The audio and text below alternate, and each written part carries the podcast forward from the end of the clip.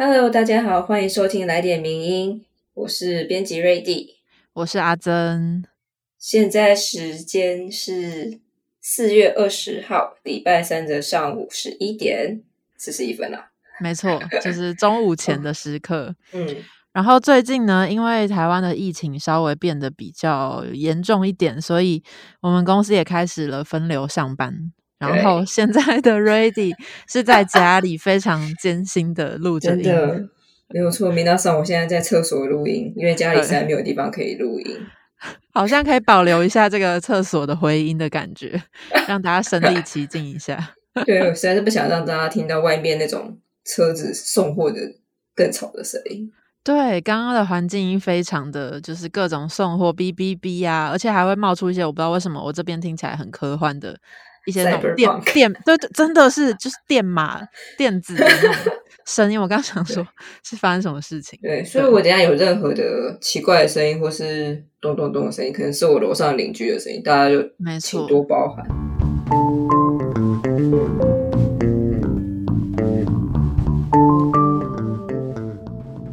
那我们今天来跟大家分享，一样是三篇文章，然后也都是时事相关的。那第一篇文章是我们的特约作者呜呜医师写的，《女人乳房不是国家的 KPI，母婴亲善政策不该局限于母乳喂哺》。那不知道明娜桑有没有注意到前阵子的新闻？就是林长佐立委在立法院的院会上面，就有针对很多妇幼诊所还有产后护理机构，都会推出一些，譬如说推销喂母乳啊之类的，但其实是在赚点数的这种行为，或是直接一点说，就是所谓的母婴亲善政策。那就是林长佐就有针对这件事情，对卫福部部长陈时中提出了咨询。那就像林长佐他说的啦，二零零一年，他政府为了达到 WHO 提出的六个月前全母乳率要达到五十帕的这个指标，就从中央卫生署，也就是现在的卫福部，啊再到卫生所啊、教学医院到产后护理中心，全体总动员发动母婴亲善的政策。那其实从包括二十四小时母婴同事啊，禁止网络贩卖配方奶粉啊，甚至到各种铺天盖地的文宣，都一直在告诉我们说，哦，母乳有多好，母乳好处很多啊，或者是喂母乳好轻松啊，或者是告诉大家说，你要给宝宝最好的各种这种观念，所以导致任何没有知识背景或者是没有相关经验的人都，也就是觉得很理所当然的对。妈妈们指手画脚，就是告诉妈妈们说：“啊，母乳不是对小孩比较好吗？那你为什么不喂母乳？”就是随便一个路人都可以这样子指指点点。对，所以也因此说，这个原本应该是妈妈跟宝宝之间一些亲密的时光啊，或者依附关系构成的哺育，现在好像变成说只讲求母育哺喂的这种比率的数值。那其实这可以可能会造成说女性在产后说会造成一个很大压力来源。那这个时候产假比大多数国家都还要少哦，而且没有任何公费泌乳顾问资源。台湾它竟然在二十年以来超英赶美，成为世界哺喂母乳的模范生，真的是扯。但是实际上呢，英国皇家助产学会早在二零一八年的时候就宣布说，要尊重女性不想或是不能哺喂乳母乳。如果妈妈们在获得充分资讯之后，决定要用配方奶来喂养婴儿的话，也不应该被谴责。就是意思就是说，不要让女性在照顾新生儿的第一阶段的时候，就对自己的任何决定感到内疚。不过陈时中他对这件事情的回应是说，他说没听说过母婴哺育对小孩子是不好的这样的说法，所以他觉得对推动的手段是否友善，其实是执行面的问题。这边就想要讲休蛋节，就是对小孩子当然不会不好啊，可是妈妈刚生完小孩很辛苦，好吗？是没错，而且很容易会有产后忧郁，是有很多的问题要去面对。对啊。所以，不过我们在这边是要强调的是说，这些倡议啊，绝对不是要反对母乳。我们反对的是只在意量化数字的哺喂率，而不在意妈妈感受的僵化政策。那母育哺育不会只有婴啦，就我们还有一位母亲，她也是活生生的一位母亲。对啊，然后执行面是否友善，其实首先要考虑到的是妈妈跟婴儿的个体差异。就是作者就有说，女性的胸部不是水龙头，大家不要觉得一打开就有乳汁可以喂给婴儿，而且其实会有很多的状况，例如说母乳来的比较慢，或者是乳汁发太快的话会塞奶，或者是可能有一些是剖腹后的孕妇，就是。他的伤口可能会很痛，所以也会让他找不到良好的补位的姿势，或者是宝宝的舌系带过短，不愿意吸，或者是黄疸指数高，或是大便次数多等等的。其实要具体来讲的话，会有非常非常多的状况需要面对，所以其实没有那么简单的。对啊，因为每一对的母婴哦，他们的问题都不太一样。那医院方面是不是能够提供正确的资讯，或是足够的支持呢？那国健署的卫教资源会不会是不够呢？或者还是说妈妈他们只能各凭运气啊，自力救济？更不用说两个月后很多一些，比方说是职业妇女吧，她们要面临重返职场的各种问题。那这些问题有没有办法解决？的确是还要需要很多人去思考吧。以作者巫医师他所服务的诊所来说呢，他是以非母亲亲善医疗院所为宣传，这不代表我们不亲善。这不代表作者他们是不亲善的，其实就是包括产前、产后，他们都有设有泌乳的顾问门诊，也鼓励妈妈做好产前的哺育计划。那多数的妈妈都可以在产台上立刻跟新生儿有肌肤的接触，而且绝大部分的伴侣可以全程陪产，而且有弹性的母婴同事，这是他们所服务的诊所的一些有做到的事情。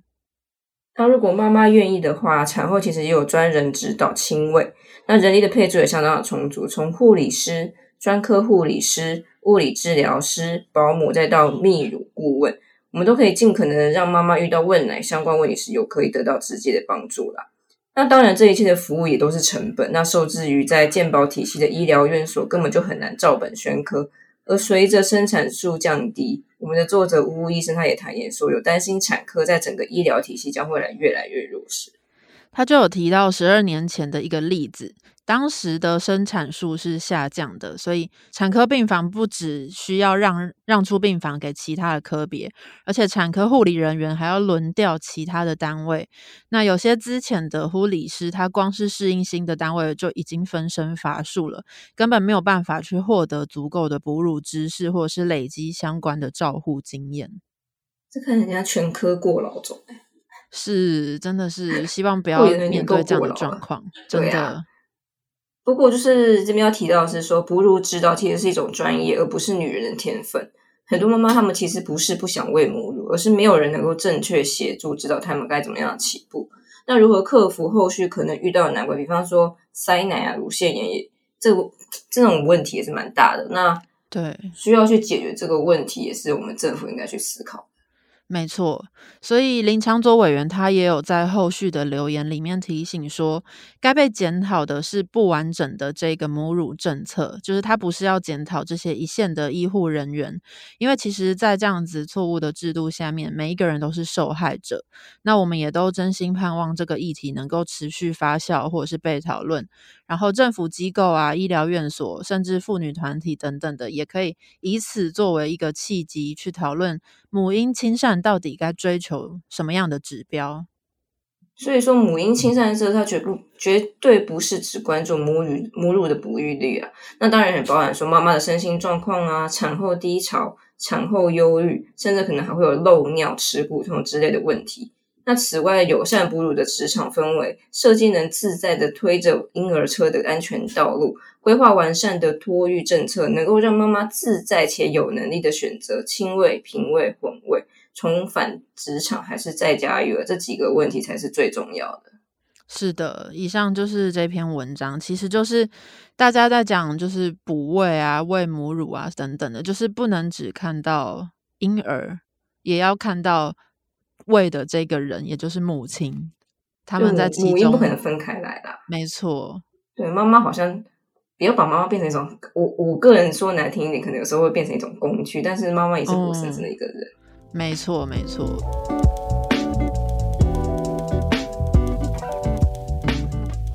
那接下来第二篇是，也是由我们的特约作者谢雨婷所写的，名为《认识台湾石为纯自拍》的展览。谈 Gagi Hip 与 PUA 争议。那大家是不是有在社群上看到一个展览叫做 Gagi Hip？那这个谐音其实就是台语的自己拍。那最常被 PO 到 IG 的照片就是背景是人啊站在一片粉红色的墙壁前面，那旁边堆满着独角兽的玩偶。那人的正上方呢还有一个大大的夹娃娃鸡爪子。这个展览其实标榜自己是一个台湾首座 IG 美术馆。有一天呢，我们的作者他其实在网络上划到了这张照片，然后看了一下墙壁上一行英文字，他写着 “Pick up artist”，那作者直接惊呆，忍不住跳了起来。对，为什么他会惊呆呢？因为 pick up artist 这行字其实是有特殊意义的。如果之前有发楼到相关议题的人，应该也会知道这个词汇它的含义。就是 pick up artist 在中文语境里面更常会大家更常听到的是 PUA，也就是俗称的搭讪艺术家。那 PUA 在美欧美的约会交友圈里面，其实是非常恶名昭彰的一个词汇。通常是男性会拿来自称，然后形容自己是搭讪达人或是勾引专家。嗯，那之前在中国也掀起了一阵风波，因为甚至有人在经营相关的书籍跟课程，他教导异性恋男性呢要如何去攻略女生。那普遍而言呢，这个字眼其实带有将女性视为猎物的意味，是一个非常有争议的词汇。没错，所以作者才会很惊讶。他觉得说：“哎，这些参展的人在上面拍照的人，真的知道 pick up artist 是什么意思吗？那如果这个展览是出现在英文更普及的国家展展出，会怎么样？而且，其实他有发现有一篇报道有写到说，这个展览规划团队他是有美国生活经验的人，为什么？”他们会选择使用这个词汇在那边让大家拍照呢？作者就是脑中突然浮现一百万个疑问，但是他去浏览各大社群平台，几乎没有看到有人在讨论这件事情，所以他决定亲自去看那个展览。天哪，是不是台湾人的英文不好吗？对，或者是就是真的不知道这个这个概念是什么？哎，好像也是，好像只有同温层的人有比较会去接触到 PUA 这个概念。是，对。那这个展览的官网上有写着说，他用吃喝玩乐的全新观展方式，带领你以不同角度来重新认识台湾。那展览的名称 Gagi Hip 除了是台语的谐音之外啊，那展名的 Gagi 其实是引用日文 Gaki。那这个 Gaki 其实是指乳臭未干的小鬼头，然后后面的 Hip 就是英文的 Hip，所以它的意涵其实是说为贪玩的你所打造的潮流感官游乐园。这样听起来其实还蛮吸引人的啦。对啊，这个谐音用的蛮好的，蛮有趣的。对，但作者实地去造访之后，却就是感到有点失望，因为他的网站有标榜是游乐园嘛，那大家都很喜欢游乐园，也会期待它有一个非常华丽的。感觉就让你进入一个梦幻场地的感觉，但其实这个位于地下室的展场没有什么太华丽或是逼真的布景，它就只是用一些普通的墙面贴皮，还有 FRP 装置。FRP 装置就是玻璃纤维强化塑胶啦，对，而且从一月开展到现在，地板和墙面都有一些明显的磨损和脏污，但是入场的观众好像还是拍照拍的蛮开心的。那关于展览内容啊，前面也有提到说。网站上标榜这个展览有台湾的元素，但其实都是非常浅显的台湾文化特色。比方说，你可以看到很像香炉的棒棒糖、打翻的真奶、复古的电话亭，还有一种大型凤梨等等，真的还蛮浅的。对，就是作者也有拍了一些照片，大家如果真的很想看的话，也是可以到我们网站去看啦。那总之，作者观察到的就是说，这个展览它就真的如同它展名所说的，主要就是想要让参加的人自拍或者是拍照。也就是说，自拍这件事情是这个看展的方式，也是它的目的。所以，这个展览本身其实就有点像是一个大型的摄影棚或是拍贴机。那所以，看展的过程其实也不是重点，重点是在于这些照片在社群媒体上面的露出，让你就是可以 PO 上网这样。甚至工作人员还会读。帮这些独自看展的观众拍 拍照，仿佛就好像你如果不拍照，你就没有完成看展的仪式的这种感觉。嗯，那当作者就逛到我们刚才前面提到的 pick up artist 这个场景之后啊，其实他有询问工作人员说：“那你知道 pick up artist 的含义吗？”那工作人员其实也只是简单的回复说：“啊，就是夹取东西的艺术家啊。”也许策展团队是想要融入夹娃娃机作为台湾的特色，或者单纯只是想要营造堆满布偶的梦幻感。这都还蛮 OK 的。但是策展团队却挪用一个非常有争议的外语的词汇，而且没有做任何的解释，不禁让作者觉得这是不是一个充满恶意的玩笑？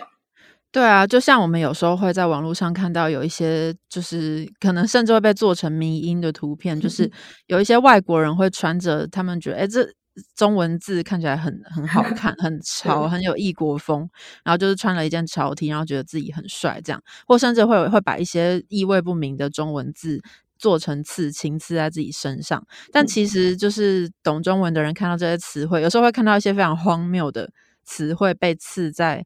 就是外国人的身上，这种时候我们看到其实都会觉得蛮哭笑不得的。所以同理呢，就是这件事情如果也发生在台湾这个展览里面，就是大家不知道 pick up artist 的意思，但然后很开心的在那边拍照，作者就觉得其实策展方是有责任要避免这些状况的，这是最基本的原则，也是一种对观众还有消费者的尊重。嗯，对啊，而且要另外讲一下，这个展览的票价超贵，多少？六百多吧，哇，实在是不便宜耶。对，我觉得最重要的是 pick up artist，就是去参展的人可能不一定知道这个词汇，没关系。但是身为策展方，好像真的有责任，嗯，要解释一下吧。对啊，不然真的会很像恶搞大家。对对，因为尤其如果大家有去 IG 看的话。就通常拍照片，我没有性别歧视，但通常拍照片都是一些蛮漂亮的女孩子。嗯，对。然后坐在那个夹娃娃机下面，然后旁边又写 pick up artist，我真的觉得这真的毛骨悚然，这真的是一个很，我觉得很蛮地狱的。嗯，是的。所以以上这篇文章就是透过作者亲身直接去看展的这个经验，然后还有一些反思来。跟大家讨论一下，然后也希望这件事情可以受到讨论跟重视。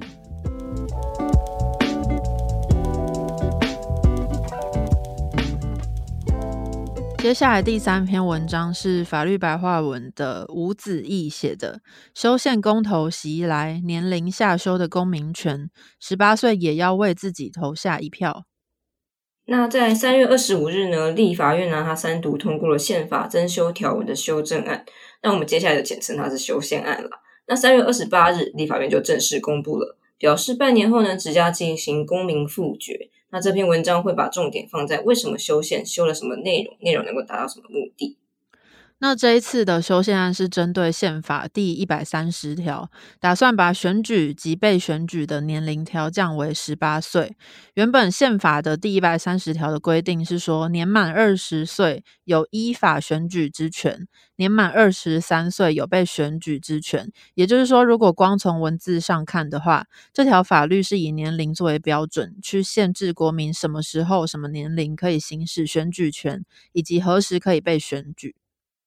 那不过，大家如果可以仔细去看一下这次的修宪案，它除了调整选举和被选举的年龄门槛之外，也同时让十八岁的人呢可以享有罢免、创制、复决以及参与公民投票的权利。那乍听之下好像是一种权利的放宽，但其实宪法呢，它的第一百三十条对罢免、创制、复决与参与公民投票这件事情本来就没有年龄的限制。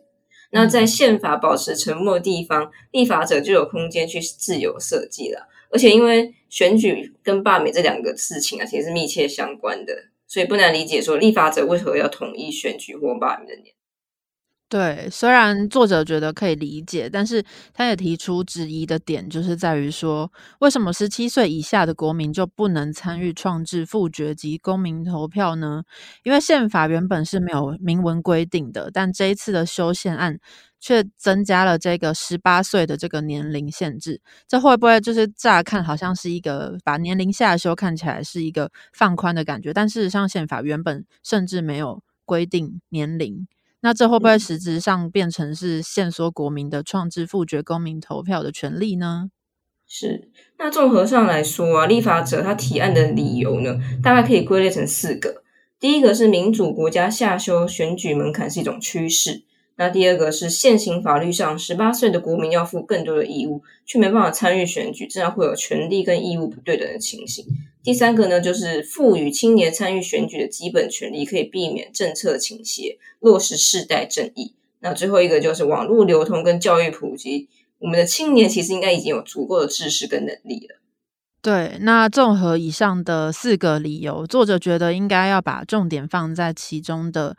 第一个是权利义务不对等，以及另外一个是教育普及的这两个理由上面，就是法律上其实有很多是跟年龄有关的门槛，例如民法的行为能力啊，刑法和行政法法的责任能力，还有公民投票法的公投权，以及劳动基准法有一些关于未成年人的保护，还有大家也蛮重视的兵役法的年龄的规定等等的，其实都是跟年龄有关系的。那其实设计年龄门槛的意义在于说，法律预设符合某个年龄的人是有一些足够的能力，那可以行使这些权利，同时也可以负担义务的。反过来说，那些年龄还没有到门槛的人就会被限制行使权利，但相对的也会减轻这些人要负担的义务。很想问一下，有些人可能到了年龄也没有嗯足够的能力吧？对对啊，所以其实年龄这件事情是很值得讨论的。嗯，那说回到原本，就是刚刚作者有说，其中一个理由是权利义务不对等嘛？那这是怎么一回事呢？就是其实是因为现行的法律有关于承担义务的规定，几乎都是以十八岁作为标准的。例如说，可能刑法责任能力就是十八岁，但是原本的宪法第一百三十条又规定说，只有二十岁以上才有选举权。那这样就会导致十八岁到二十岁的国民，这就是这个区段的国民，他需要负担很多的义务，但是他却没有选举的权利，因为要二十岁才有选举的权利。那这就会导致宪法权利和法律义务不对等的一个情形。嗯，不过这个所谓的权利义务不对等，可以作为修宪的理由吗？作者认为其实未必，因为难难道哪一天法律又改成？二十岁宪法就要跟着调整嘛？这个举例虽然不太可能发生了，那其实作者想说的是，宪法权利与法律义务的不对比，未必能够作为这次的修宪理由。他觉得重点在于十八岁这个年纪的本身意义。没错，就像前面有说到，说法律设下年龄门槛的意义是预设这些人有足够的能力了，也就是说，这次修宪案预设十八岁的国民已经有足够的能力可以去选举罢免，用这种方式去参与政治。那这个预设是合理的吗？作者觉得是，因为现在网络发展，那其实十八岁的人其实。通常都有足够的能力可以去选举、罢免等等的，而且我们有十二年国民基本教育等等的政策，大家原则上是可以受教育到十八岁的。所以总体而言，他觉得十八岁这件事情本身是完全没有问题的。是，那十八岁这个年龄的划分是合理的。那其实不修宪呢，也可以顺利让年满十八岁的人行使相关公民权利。那既然如此，为什么那些立法的朋友们还想要修宪呢？那作者其实觉得说，立法者直接调整宪法第一百三十条的意义，不是为了调整而调整，而是想要在这个修宪的过程中，让十八岁得以行使公民权的这个规定啊，能够更具有宪法的正当性，也让未来的立法者不能随意更动。没错，就是重点不是在于实际上的调整，而是在于在这个调整的过程当中，让十八岁的。这行使公民权的这件事情更合理，然后更是在宪法层次的正当性这样。所以回到修宪本身，因为后续公投表决的门槛其实是很高的，然后这次的修宪案能不能够通过，其实也蛮难预料的，甚至有很多人都是保持比较悲观的态度。但作者觉得说，无论如结果如何，至少经过这一次，可以让十八岁的这个意义是获得讨论，也让大家正视这件事情。对，我记得前阵子是有有新闻报说会跟年底的选举绑在一起哇，这又是哇，应该是还好吧？只有这个案子。呃，对，如果只有这一个的话，对啊。皆さん这边就是我们今天的三篇文章，不知道大家有没有什么自己特别的想法？我个人觉得这三篇都还蛮重要的，都是现在就是正在发生的事情，然后也是都蛮时事的，没错，都是很大很大的议题，这样。虽然也希望大家可以多去关注那个展览啊，因为大家应该不太知道到底发生什么事情。哦，哦，我真的觉得这个真的蛮蛮重要的，因为是一个非常我自己觉得很地狱的。我觉得看到那个照片就想说，天哪，娃子被当做娃娃甲。嗯，对，我就觉得如果策展人真的知道这个意思的话，是不是也真的是是地狱梗的玩家吗？哇，高级玩家这样。所以如果大家有看这个展览，或是有相关的想法，也欢迎跟我们分享，或者是其实可能我们就是作者跟我们有哪边误会了等等的，也都可以跟我们更新资讯。没有错，欢迎大家提供自己的想法。那今天就谢谢大家的收听，在这个远端录音非常艰辛的状况下，跟我们一起走完这一程。那我们 就下礼拜线上见。我是阿珍，我是 Ready，大家拜拜，拜拜。谢谢你的收听，更多内容请上名人堂网站。